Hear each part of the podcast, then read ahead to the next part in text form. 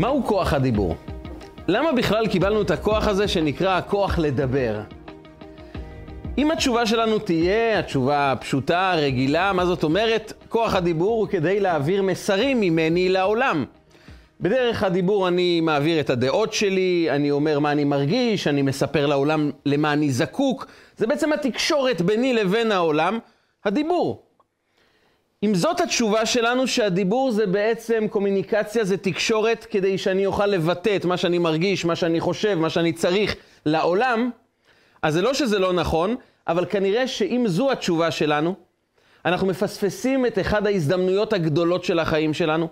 אנחנו מפספסים עוצמה וכוח ליצור סביבה אחרת בחיים שלנו, אם רק נבין מה באמת כוח הדיבור בא לעשות בחיים שלנו. כוח הדיבור הוא לא רק עוד כלי שיש לנו בחיים. כוח הדיבור הוא בעצם גם מגדיר האישיות שלנו. ככה חכמינו מגדירים את העולם בכלל, הם מחלקים אותו לארבע קטגוריות, ארבע חלקים, דומם, צומח, חי ומדבר. אם הדומם זה כל הדברים הדוממים, מאבן פשוטה ועד יהלום, אם הצומח זה כל מה שצומח, קוצים או פרחים נדירים, עצים, החי זה מנמלה ועד פיל, כל הבהמות והחיות, ואז מגיעים לבני האדם, וכאן אומרים חכמנו זה מן המדבר. אנחנו נקראים המדבר, ולמה אנחנו נקראים דווקא מדבר? זה מגדיר האישיות שלנו, זה כוח, זה כלי שיש לנו, ואת האמת, גם לבעלי חיים יש להם שפה, אמנם לא מפותחת כמו שלנו, אבל גם להם יש את סוג התקשורת שלהם. למה דיבור הפך להיות המגדיר האישיות שלנו? למה אנחנו נקראים המדבר ולא החכם, המשכיל? והאמת היא שיש לזה מקור עוד בספר בראשית, פרשת בראשית. כשהקדוש ברוך הוא בורא את האדם, וייצר השם אלוקים את האדם עפר מן האדמה, ויפח באפיו נשמת חיים, הוא יצר את הגוף שלו, הוא נפח בתוכו נשמת חיים, ויהי האדם לנפש חיה. מה זה לנפש חיה? התרגום אונקלוס מתרגם לנו בארמית לרוח ממללה. לרוח, לנפש מדברת. הביטוי של האדם החי, הביטוי של הנפש, זה הדיבור. למה הדיבור הופך להיות מגדיר האישיות שלנו? מה כל כך מיוחד בדיבור? האמת היא שהדיבור בא לבצע דבר מאוד מאוד חשוב בחיים שלנו, שהוא בעצם להביא לידי מימוש פוטנציאל. נסביר את הדברים. יש לנו בפרשת השבוע התייחסות מאוד מעניינת לתחום הדיבור. הפרשה שלנו מדברת על הכהנים, איך הם צריכים להתייחס לעבודה שלהם, להבדיל בין הקודש ובין החול, בין הטמא לטהור ולהורות את בני ישראל. הכהנים חייבים להיות מאוד מדויקים בחיים שלהם. הם צריכים לדעת להבדיל בין מה קדוש למה לא קדוש, בין טהור לטמא, ואז הם יכולים להורות את בני ישראל, כאשר ברור להם מה נכון ומה לא נכון, מה קדוש ומה חולין, מה טמא ומה טהור, הם יכולים להורות את בני ישראל. אבל יש כאן מסר נוסף. מיהו האדם שיכול להורות את בני ישראל? מיהו המורה? מיהו המחנך? מיהו המנהיג? זה שיודע להבדיל בין קודש לחול, בין טהור לטמא. ולא מדובר כאן רק על להבדיל בין מה שנכון ללא נכון, מה שבכלל שלילי לחיובי, יש בזה עומק. ואת זה הגמרא במסכת פסחים באה ללמד אותנו. אומרת ככה הגמרא, היא מספרת לנו על דיון שאירע אצל הלל הזקן. הלל הזקן ישבו לפניו שני תלמידים, והם באו ודיברו על הלכה שהיום לא נוהגת, כיוון שהיום אין דיני טומאה וטהרה, אבל בזמן שבית המקדש היה קיים, היו אנשים טמאים ואנשים טהורים. אנשים טמאים היו צריכים לעבור תהליך של טהרה, ועד שהם מטהרים, יש דברים שאסור להם לגעת, כיוון שברגע שהם ייגעו בזה, הם יהפכו את הדבר, את החפץ, את הפרי, את האוכל, לטמא. וכאן יש הלכה מעניינת. אחד התלמידים שאל את הלל הזקן, מדוע בוצרין בטהרה ואין מוסקין בטהרה? מדוע בקטיפת הענבים, אדם, הבצירה, הוא חייב להיות טהור כאשר הוא קוטף את הענבים, אבל כאשר הוא מוסק את הזיתים, כאשר הוא עסוק בקטיפת הזיתים, הוא לא חייב להיות טהור. מה ההבדל ביניהם? התלמיד השני שאל את אותה שאלה, אבל בהתנסחות מעט שונה. מפני מה בוצרין כותפים את הענבים בטהרה, ומוסקין בטומאה. אבל לקטוף את הזיתים, זה אפשר לעשות בטומאה. הראשון התבטא בזה שאפשר לקטוף את הזיתים לא בטהרה, והשני אמר שאפשר לקטוף גם אם אתה טמא. וכאן הלל הזקן נעצר, פנה לאותו תלמיד שאמר מפני מה אין מוסקין בטהרה, הוא לא אמר טמא, הוא אמר לא טהור, והוא אמר מובטחני שיצא ממנו מורה הוראה בישראל. זה יצא מורה, זה יצא מנהיג, זה אדם שיודע לחנך. פלאי פלאים. מה הדבר, התכונה המיוחדת שהוא גילה כאן בזה שהתלמיד הזה לא אמר שאפשר לקטוף זיתים בטומאה, אלא הוא אמר אפשר לקטוף זיתים גם אם אתה לא טהור. וזה הופך אותו למנהיג, זה הופך אותו למחנך, זה הופך אותו למורה הוראה בישראל. ועל זה הפסוק בפרשת השבוע בא לומר, להבדיל בין קודש לחול, בין הטמא לטהור ולהורות את בני ישראל. מי שיודע להבדיל בין המילים טהור לטמא, הוא יודע להשתמש יותר בקודש ופחות בחול, להתנסח יותר במילים של טהרה ופחות במילים של טומאה, הוא ראוי להורות את בני ישראל. אבל למה? למה ההתנסחות הזו הופכת את אותו תלמיד למנהיג? ואותו תלמיד, מספר לנו התלמוד, הפך להיות רבן יוחנן בן זכאי. מנהיג העם היהודי בתקופת החורבן, אחת התקופות הקשות ביותר. חורבן בית המקדש זה בעצם רגע שהכל מחוסל, כל הקדושה, בית המקדש, מרכז האנרגיה של עם ישראל, מרכז השכינה, נהרס. ומי יציל את המשך המסורת, את המשך לימוד התורה? והוא היה ברגעים הנכונים להנהיג את עם ישראל בשעות הקשות, והלל הזקן אמר, אני יודע שהוא יהיה מנהיג גדול בעם ישראל, כי הוא אמר לא טהור ולא אמר טמא. וכאן אדם עומד וטמא, מה מיוחד בהתנסחות הזו שהופכת אדם למנהיג? והתלמוד מספר לנו עוד סיפור מאוד מעניין, על לחם הפנים. בבית המקדש הייתה מצווה לערוך 12 חלות, בתוך שולחן לחם הפנים שהיה בתוך הקודש, סמוך לקודש הקודשים. כל שבת, אחרי קורבן מוסף, הגיעו כהנים והביאו חלות חדשות והכניסו אותם לתוך שולחן לחם הפנים. כהנים אחרים מוציאים את החלות הישנות שהיו בשבוע החולף בתוך הקודש, מוציאים את החלות שעבר עליהם שבוע, ואגב באורח נס הם נשארו טריות כאילו הם יצאו כעת מהתנור, הניחו אותם על שולחן בכניסה לאולם, לשטח המקורה של בית המקדש, ואז הכהנים שסיימו עבודה של שבוע בבית המקדש, מה שנקרא המשמר היוצא, וגם הכהנים שמתחילים עבודה חדשה השבוע, משמר הנכנס, כולם אוכלים מ-12 החלות שיצאו כעת מהקודש. כמה יש לכל אחד? מדובר פה בהמון המון כהנים, כמה כל אחד מקבל? חתיכה קטנה. והגמרא מספרת על דיון שהיה בין כמה כהנים. כהן אחד שאל את חברו, כמה קיבלת? כמה חלקים מלחם הפנים קיבלת? אז אחד אמר, אני קיבלתי משהו בגודל של פול. כל אחד אמר את הגודל הקטן שהוא קיבל, ואחד אמר, אני קיבלתי איזה משהו קטן בגודל של זנב הלטאה. וזה הספיק לבית הדין של הכהנים לקרוא לו ולברר האם הוא באמת כהן. יש כאן בעיה שורשית, הם בדקו ומצאו בו שמץ של פסול. חלק מרבותינו מפרשים שהייתה בו בעיה בכהונה, חלק מפרשים שהוא פשוט נתפס על עובד עבודה זרה, היה בו מעין עבודה זרה. כך או כך הוא סיים את התפקיד שלו לשיטת כולם, האדם הזה לא יכול להמשיך להיות כהן, כי איך אמרת שחלק מלחם הפנים דומה לזנב הלטאה? זה אומר שמשהו שורשי כאן פגום. וכאן אדם שוב עומד תמה. זה בטח לא נחמד לדבר על לחם קדוש עם דימוי כל כך לא נעים. אז זה בטח לא יפה, אבל זה אומר שאדם פסול, זה אומר שאדם יש בו משהו לא טוב, זה אומר שיש בו משהו שורשי שלא עובד, ולכן הוא לא יכול להמשיך להיות בבית המקדש. מה הסיפור של הדיבור בעצם? ושוב חוזרת השאלה, מדוע הדיבור הוא המגדיר של האישיות שלנו? מה הכוח המיוחד שיש בו? מדוע הוא זה שהופך אנשים למנהיגים? הופך אדם לאדם שהוא יכול להיות מורה הוראה בישראל, למחנך, למנהיג, למדריך, לאדם שיוצר סביבה טובה, ואילו דיבור לא טוב עם דימויים שליליים, כנראה מראה על שורש בעייתי. מה הסיפור כאן? ערב יום הכיפורים, 1888, תרמ"ט.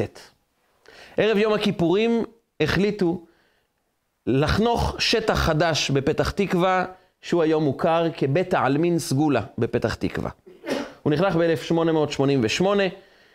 הטקס בעצם להפוך אזור שיהיה ראוי לקבורה יהודית, הוא טקס שכולל תפילות, הקפות, תהילים, שופרות. אז הוא הופך להיות מקום שראוי בו לטמון יהודים שנפטרו. כיוון שזה היה יום מאוד מאוד לחוץ, עם הרבה ארגונים ותפילות ותהילים והקפות, בסיום כל הטקס, אחרי שזה נגמר, אחד אולי כדי לשחרר את האווירה, אמר, טוב, חנכנו פה מקום ענק, בית עלמין, פתוח, יש פה מישהו מתנדב להיות ראשון להיקבר כאן? ואדם זרם עם הבדיחה שלו ואמר לו, כן, אני מתנדב להיות ראשון, אם צריך, אני פה מוכן להיות ראשון. נכנס יום הכיפורים, 10 ימים מאוחר יותר, י"ט בתשרי תרמ"ט, אותו אדם שהתנדב להיות ראשון, נפטר.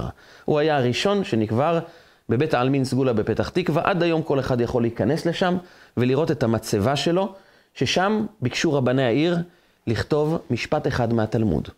ברית קרוטה לשפתיים. מה שאתה מוציא מהפה שלך זה לא רק העברת מידע, זה לא רק מילים בעלמא, סתם מילים שאנחנו מפריחים לחלל האוויר. כשאתה מדבר אתה יוצר מציאות, אתה בעצם מנחיח מציאות כעת בתוך העולם. אתה הופך אפשרויות תיאורטיות לדבר מוחשי כאן בשטח. ברית קרוטה לשפתיים. היחס של התורה לדיבור שלנו הוא יחס לא רק של העברת מידע, לא רק של סיפור מה אני מרגיש, מה אני צריך, מה אני רוצה, מה אני חושב, אלא בעיקר של מה אני רוצה ליצור כאן בעולם. מה אני רוצה להנחיח, לממש, להפוך להיות מוחשי כאן בעולם. ואם אנחנו רוצים להבין מהו דיבור על פי היהדות, בכלל, זה מושג כללי שרבותינו מלמדים אותנו, כשאתה רוצה ללמוד על מושג, איך התורה מתייחסת אליו, תבדוק איפה הוא מופיע בפעם הראשונה בתורה. כל מושג, כל תכונה, כל דבר שאנחנו רוצים לדעת איך להתייחס אליו, מה המהות שלו, מה התוכן שבו, תסתכל איפה הוא מופיע בפעם הראשונה בתורה, תבדוק מה הסיפור שם, מה הוא פועל, איך מתייחסים אליו, וכך תדע איך להתייחס למושג הזה בחיים שלך. הפעם הראשונה שמדובר על דיבור בתורה, זה ויאמר אלוקים יהי אור. הפעם הראשונה שמדובר על דיבור, שמישהו אמר משהו, זה אלוקים אמר ונהיה אור. ההתייחסות לדיבור זה בעצם תהליך של יצירה. ולא סתם יצירה, יצירה של אור. ולכן אומר הקדוש ברוך הוא, ויהי האדם לנפש חיה, כוונת התורה היא לרוח ממללה, לנפש שמדברת. והדיבור הוא בעצם יצירה, לקחת דברים עלומים ולהנחיח אותם, לגלות אותם, לממש אותם בתוך העולם. ברית קרוטה לשפתיים זה גם לרע, אבל בעיקר לטוב. זה היכולת שלנו לממש דברים בתוך העולם. ואם אדם שואל את עצמו, אז מהו כוח הדיבור שלי? למה האדם נקרא מדבר? האדם נקרא מדבר כי האדם נועד לייצר. אדם נועד לפעול. אדם נועד להביא טוב לעולם, ליצור אור בעולם. ואיך יוצרים אור? אור יוצרים בדיבור. אתה פשוט אומר את הדברים, ואז אתה מממש אותם בתוך העולם. והיחס לזה הוא יחס לא פחות מדרמטי. אנחנו יכולים לראות את זה בכמה וכמה מקרים בתורה. המקרה המפורסם אולי, זה המקרה של בלעם הרשע. בלעם הרשע, כידוע לכולנו, היה נביא גוי, אנטישמי, שונא יהודים.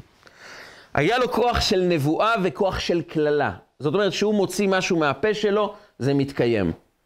ויום אחד הוא מחליט לא פחות ולא יותר, ללכת לקלל את העם היהודי, העם שנבחר על ידי בורא עולם, העם שקיבל את התורה, העם שהקדוש ברוך הוא הוציא אותו ממצרים, עמו של הקדוש ברוך הוא רוצה לקלל כעת את בני ישראל.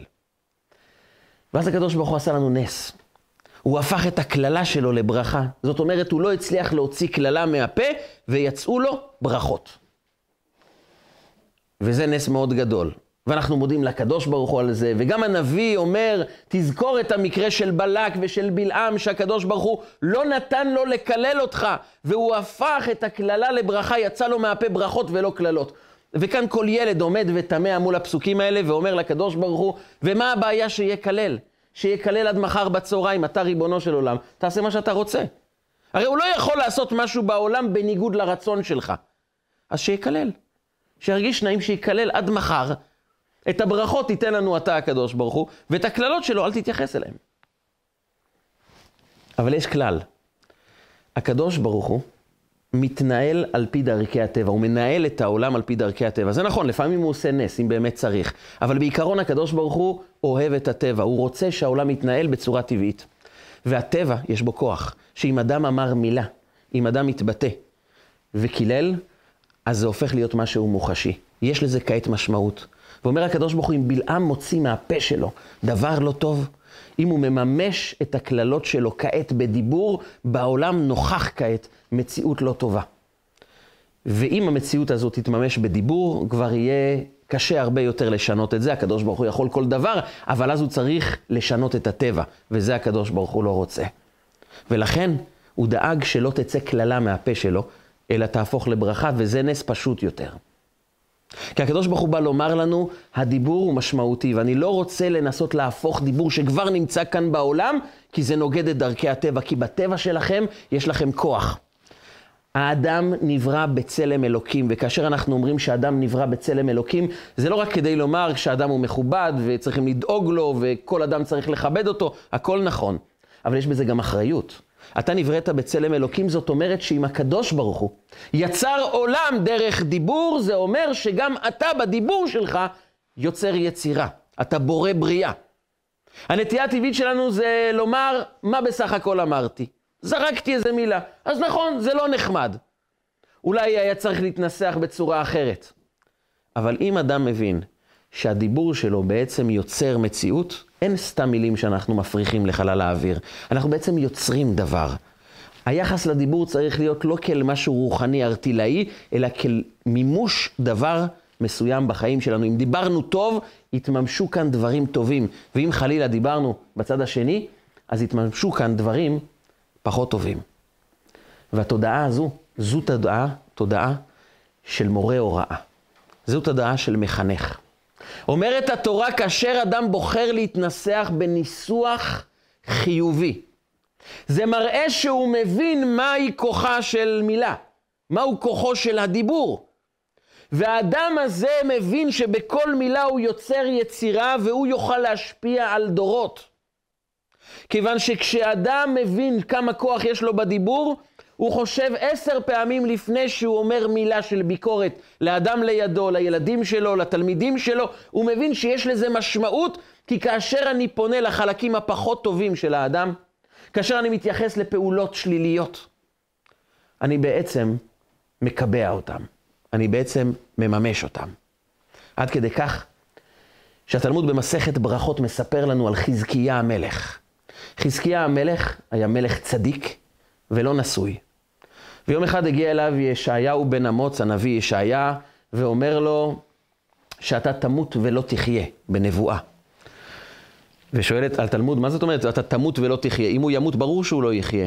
מה פשר כפל המילים, אתה תמות ולא תחיה?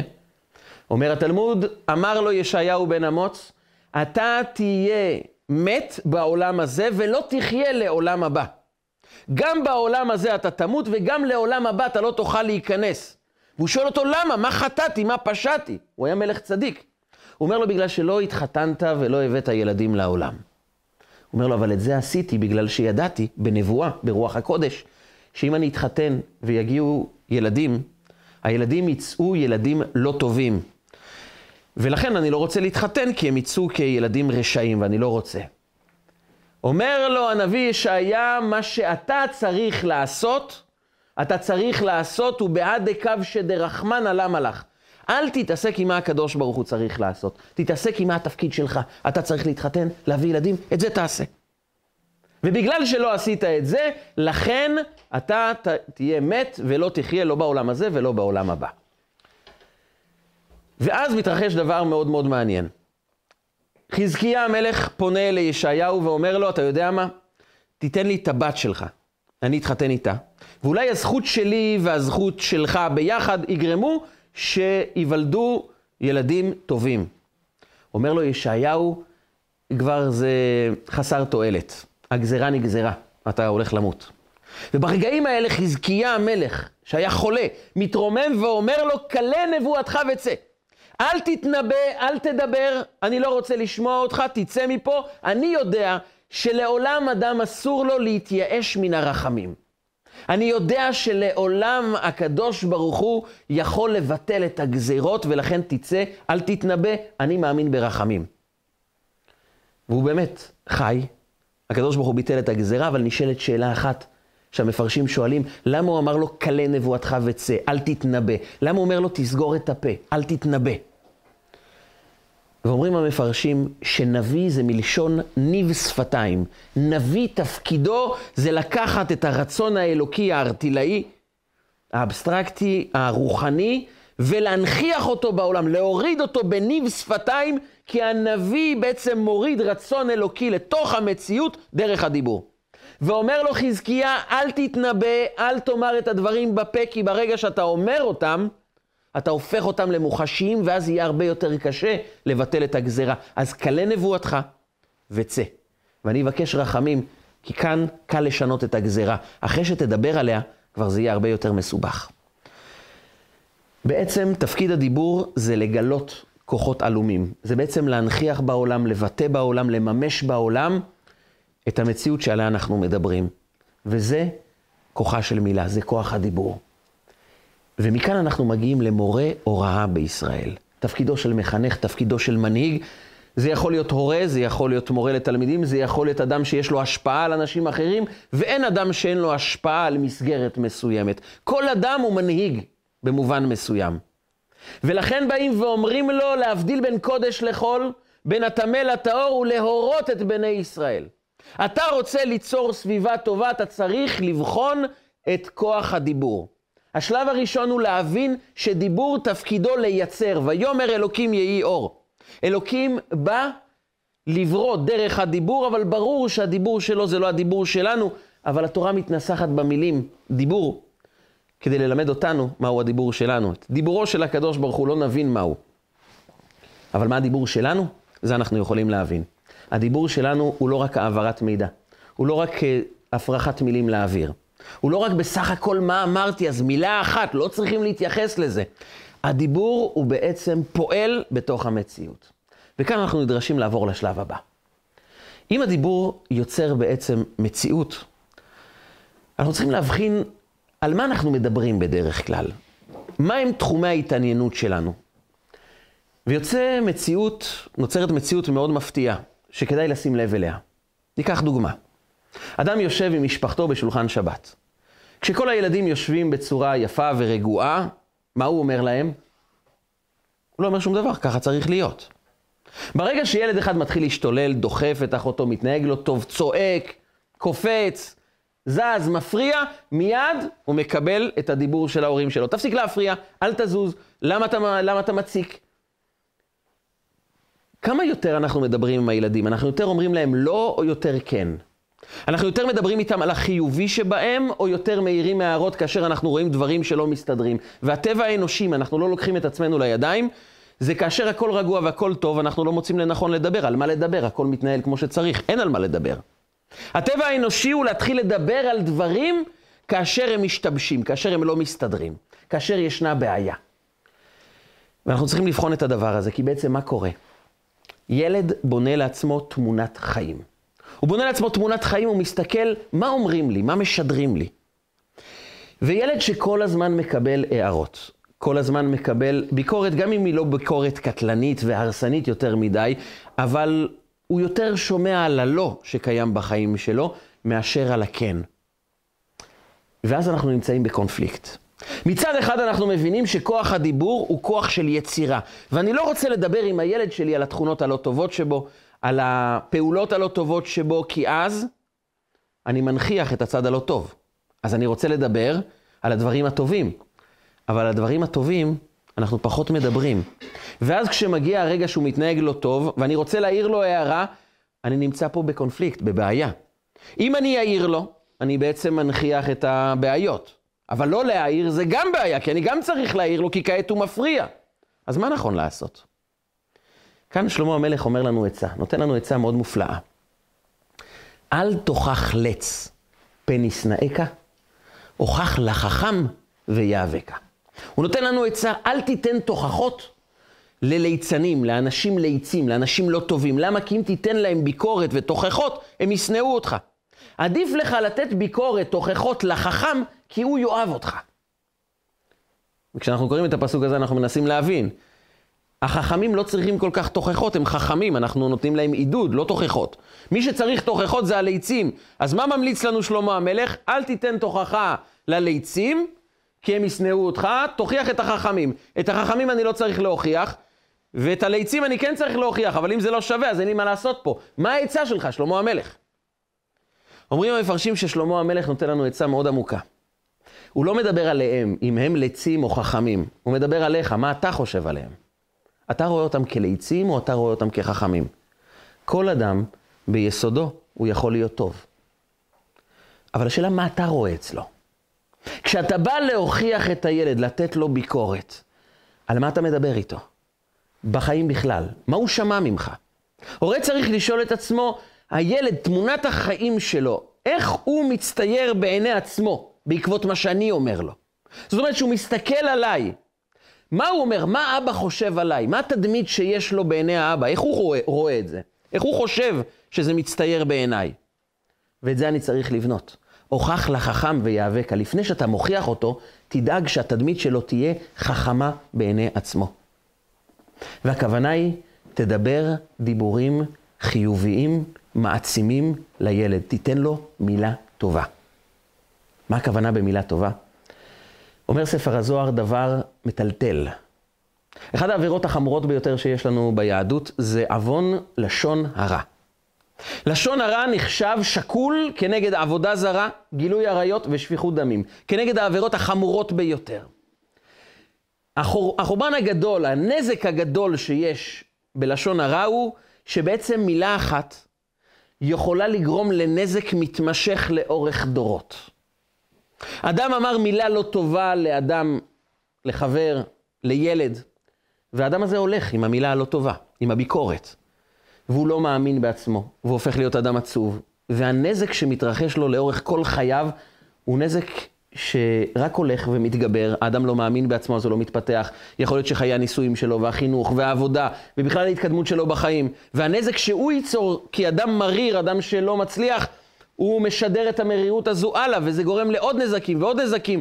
זה בעצם תהליך שלא נגמר בגלל מילה אחת קטנה, לא במקום, לא טובה, והנזק הוא נזק מתמשך לאורך שנים.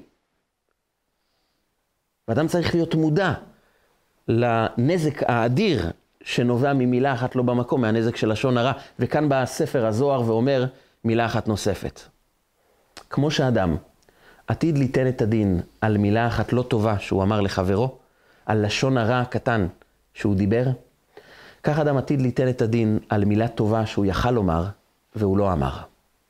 אומר ספר הזוהר, אם אתה יכלת להעצים מישהו לידך, להגיד לו מילה טובה, עידוד, חיזוק, להפוך אותו לחכם בעיני עצמו, שידע שיש בו תכונה טובה ולא אמרת את זה, תחשוב שאם היית אומר לאדם הזה, יש לך פוטנציאל, אתה אדם משקיע, אתה אדם יסודי, אתה אדם רציני, האדם פתאום מקבל אמון בעצמו. כמה דברים טובים הוא יעשה עם הדבר הזה?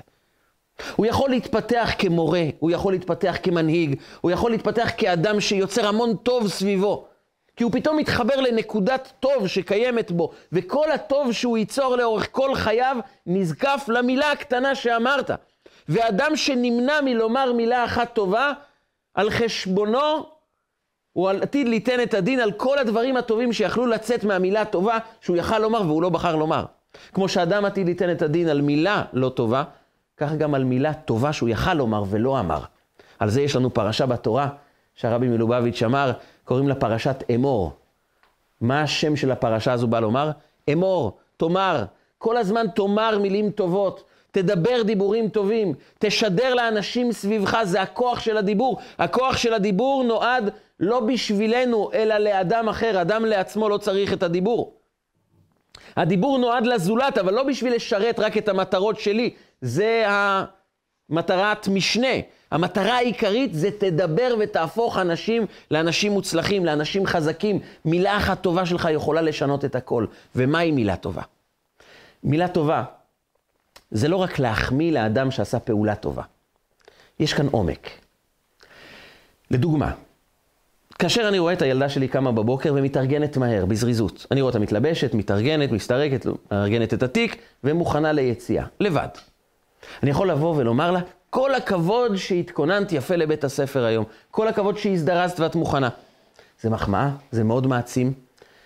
זה נחמד מאוד, זו מילה טובה. אבל אפשר להכפיל ולשלש את עוצמת המחמאה. לדבר פחות על הפעולות ויותר על התכונות. מה הכוונה? אם אני רואה שהיא הזדרזה בבוקר, אז במקום לומר לה, הזדרזת והתכוננת לבית הספר בזריזות, כל הכבוד, אני צריך לשאול את עצמי, על איזה תכונה זה מצביע? איזה תכונה יש לאדם שמזדרז בבוקר? מהי התכונה שהיא משתמשת בה כדי להזדרז בבוקר ולהתלבש? ואז אני בא ואומר לה, ראיתי שהתכוננת יפה לבית הספר בזריזות. אני רואה בך תכונה של חריצות. את חרוצה. יש בך אחריות. לקחת אחריות על עצמך והתארגנת, בדקת את השעון, התארגנת. את גם חרוצה וגם יש בך את תכונת האחריות. ואז היא מבינה שהיא לא רק עשתה פעולה טובה, אלא מה?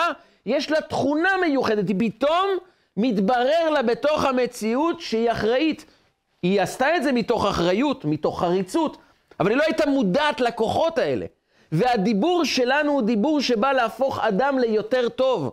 ויותר טוב זה לא רק מילים טובות, כל הכבוד לך, אין כמוך, שפו, כל מיני מילים טובות כאלה שבהחלט הן נחמדות לשמיעה. אבל היצירה האמיתית של הדיבור זה בעצם להוציא מן הכוח אל הפועל, לגלות, ברית קרוטה לשפתיים. האמנתי כי אדבר. האמונה שלנו באדם אחר היא דרך הדיבור. אנחנו אמורים דרך הדיבור לגרום לאדם להאמין בעצמו. ולכן המחמאות שלנו צריכות להתרכז פחות בפעולות, יותר בתכונות. פחות במה הוא עשה וביותר באיזה כלים, מהם התכונות, מהם החוזקות. עם איזה אישיות הוא מסתובב שהוא יכול לעשות פעולות כאלה. ואז כשהילדה מבינה שבעצם היא חרוצה ויש בה תכונת אחריות, כשהיא תעמוד בבית הספר מול משימה שהמורה נותנת והיא מרגישה שזה טיפה קשה, מה היא נזכרת? יש בי חריצות. אני יכולה. יש בי אחריות, אז אני יכולה לקחת אחריות כאן על הכיתה. פתאום התכונות האלה מלוות אותה בכל מיני שלבים. ואנחנו אמורים לתת לכל ילד, לכל אדם סביבנו, את הביטוי לתכונות המיוחדות שיש בו. אנחנו אמורים להתעסק עם זה, לחשוב על זה. להעצים את האנשים סביבנו תוך כדי התמקדות בשאלה מהם התכונות המיוחדות שיש בו, ולדבר על זה. אתה עוזר לכולם, זה יפה מאוד, יש בך תכונה של אכפתיות, של עזרה, של דאגה לזולת. אנחנו נותנים לאדם את התכונות הטובות שבו דרך הדיבורים שלנו. אתה אדם חרוץ, אתה אדם אכפתי, אתה אדם דואג. וכאשר אדם שומע מאיתנו על התכונות הטובות שבו, זה מתחיל להיות מוחשי בתוך החיים שלו. וזה התפקיד של האדם. לדבר זה ליצור אור. ליצור אור זה אומר שעם הדיבור שלי בעיקר אני אמור להתעסק עם איזה אור הבאתי לעולם, איך הוצאתי באנשים סביבי את הפוטנציאל הגדול שיש בהם. להוציא מן הכוח אל הפועל זה כמו הדיבור שאני מוציא את המחשבות בדיבור, כך אני אמור לפעול בתוך העולם, להוציא את הדברים הטובים שיש בבני האדם סביבי. והאדם שמתנסח תמיד בהתנסחויות מדויקות, חיוביות, טהורות, זה אדם שמבין עד כמה הדיבור שלו משמעותי. וכשהלל הזקן ראה את רבן יוחנן בן זכאי, עומד ומתבטא לא במילים תמה, אלא במילה לא טהור, הוא אומר, זה מבין את כוחה של מילה. זה מבין שהדיבור שלו יוצר יצירה, ולכן הוא לא רוצה להתבטא במילים לא טובות, הוא תמיד יבחר את המילים החיוביות. הרבי מלובביץ' הייתה לו שפה מאוד מאוד חיובית. הוא לא היה אומר בית חולים. אומר, בית חולים, אתה בעצם נכנס לבית של חולים, מה המטרה של המקום הזה? המטרה של המקום זה לרפא אנשים, אז זה בית רפואה, זה לא בית חולים. זה בעצם התנסחות שנובעת מההבנה שהמילים שאני אומר, אני בונה מציאות. במקום לומר לאדם, בוא תיכנס לבית של חולים, ואז הוא מבין שהוא עוד חולה בתוך ערימה של חולים, אומרים לו, בוא תיכנס לבית רפואה, אתה הולך להתרפא, זה משמעות אחרת. זה הבנה אחרת של המציאות, זה גישה אחרת לחיים. זה הבנה שהדיבורים שלי יוצרים בעצם את התודעה שלי, ומנכיחים בעולם את התודעה החיובית, המעצימה, הבונה, המרפא. ומורה הוראה זה קודם כל אחד שמבין שכל מילה שלו יכולה להחריב עולמות ולבנות עולמות. מוות וחיים ביד לשון. האמנתי כי אדבר. אני מאמין באדם אחר דרך הדיבורים שלי. ולכן עיקר העוצמה היא חייבת להיות ממוקדת. באיזה תכונות אני מגלה כתכונות טובות אצל האנשים מסביבי. ויאמר אלוקים יהי אור. אני רוצה להוציא אותם, אני רוצה לדבר עליהם. אבל יש פה פרט מאוד חשוב. איך אני יכול למצוא תכונות טובות אצל האנשים סביבי? איך אני יכול למצוא את הייחודיות שיש באנשים שגדלים לידי, בילדים, בתלמידים, באנשים סביבי?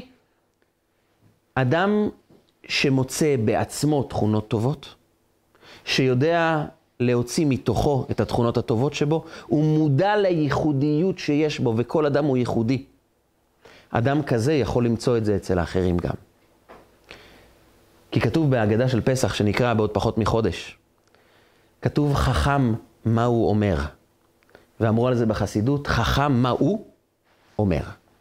החכם אומר את מה שהוא, בכלל כל אדם, מה שהוא, זה מה שהוא אומר. אם אדם לא מאמין בעצמו, אם אדם מתוסכל מהחיים שלו, אם אדם חושב שהוא אפס ושום דבר, הדיבורים שלו יהיו תמיד דיבורים של שלילה.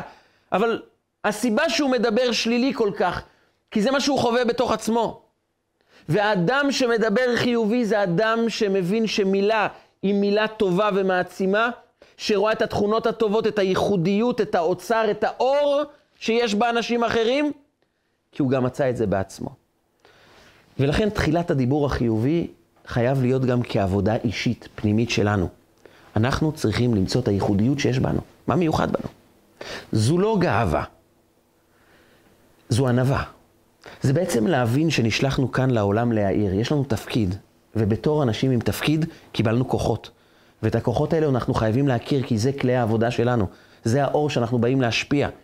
זה הדאגה שלנו לעולם. כולנו רוצים שיהיה עולם טוב, עולם של שלום, עולם חיובי, עולם חברותי, עולם שכולם אוהבים אחד את השני. אבל זה מתחיל עם לדבר טוב, ולדבר טוב זה למצוא תכונות טובות אצל האדם האחר, ובשביל זה אני חייב לדעת מה התכונות הטובות שבי. כי אם אני ידעתי למצוא בתוכי תכונות טובות, אם אנחנו יודעים למצוא בתוכנו חוזקות, דברים ייחודיים, אנחנו מאמינים שכמו שמצאנו את זה, זה היה נסתר ומצאנו את זה בתוכנו, בטוח נוכל למצוא את זה גם אצל אנשים אחרים. כי האמנתי כי אדבר. חכם מה הוא אומר, מה שקורה אצלנו, את זה נוכל להעביר הלאה, כי גם כשנראה תלמיד שהוא לא מוצלח בחיצוניות, שהוא מתנהג לא טוב בחיצוניות, אנחנו נאמר הרי גם אנחנו השתננו, גם אנחנו גילינו בתוכנו דברים טובים. ואם גיליתי את זה בעצמי, אני יכול לגלות את זה אצל אחרים, ואז הדיבור הופך להיות דיבור חיובי ומעצים. יש משנה שאומרת ששאל רבן יוחנן בן זכאי, רבן יוחנן בן זכאי, אותו תלמיד שדיבר חיובי, הוא שאל את התלמידים שלו, איזה דרך ישרה שידבק בה האדם? מה הדרך הטובה להתנהל בעולם? וחלק אמרו, עין טובה, אדם צריך שתהיה לו עין טובה, חלק אמרו, צריך לב טוב, ורבי יהושע אמר, חבר טוב. מה זאת אומרת? אתה רוצה להתנהל טוב בעולם, אתה צריך חבר טוב, מה הכוונה? רוב מפרשי המשנה אומרים, אתה צריך חבר טוב, שתוכל לשוחח איתו, תוכל להתייעץ איתו, הוא יוכל לתת לך ביקורת מה נכון, מה לא נכון, חבר טוב ימקד אותך טוב בחיים שלך. רבנו יונה, אחד מגדולי הראשונים, אומר פירוש אחר, פירוש מפליא, פלאי פלאים. הוא אומר דרך ישרה לדבוק בה, זה תהיה אתה חבר טוב עבור אדם אחר. אתה רוצה חיים טובים? תשאל את עצמך, איזה אדם אני הולך להעצים, אני הופך אותו למאיר, אני הופך אותו לאדם מוצלח, אני הולך לגלות לו את הכוחות שלו. תהיה אתה חבר טוב. ואז אתה תהפוך להיות חלק מהטוב. אדם צריך למצוא לעצמו יעד, איזה אנשים אני מעצים בחיים שלי. אדם צריך שתהיה לו מטרה, מלבד כל המטרות האישיות של העצמה האישית שלי, של איך אני מתקדם בחיים, איזה אדם אני הולך לקדם. מי האדם שאני הולך לעבוד, לגלות לו כמה הוא גדול.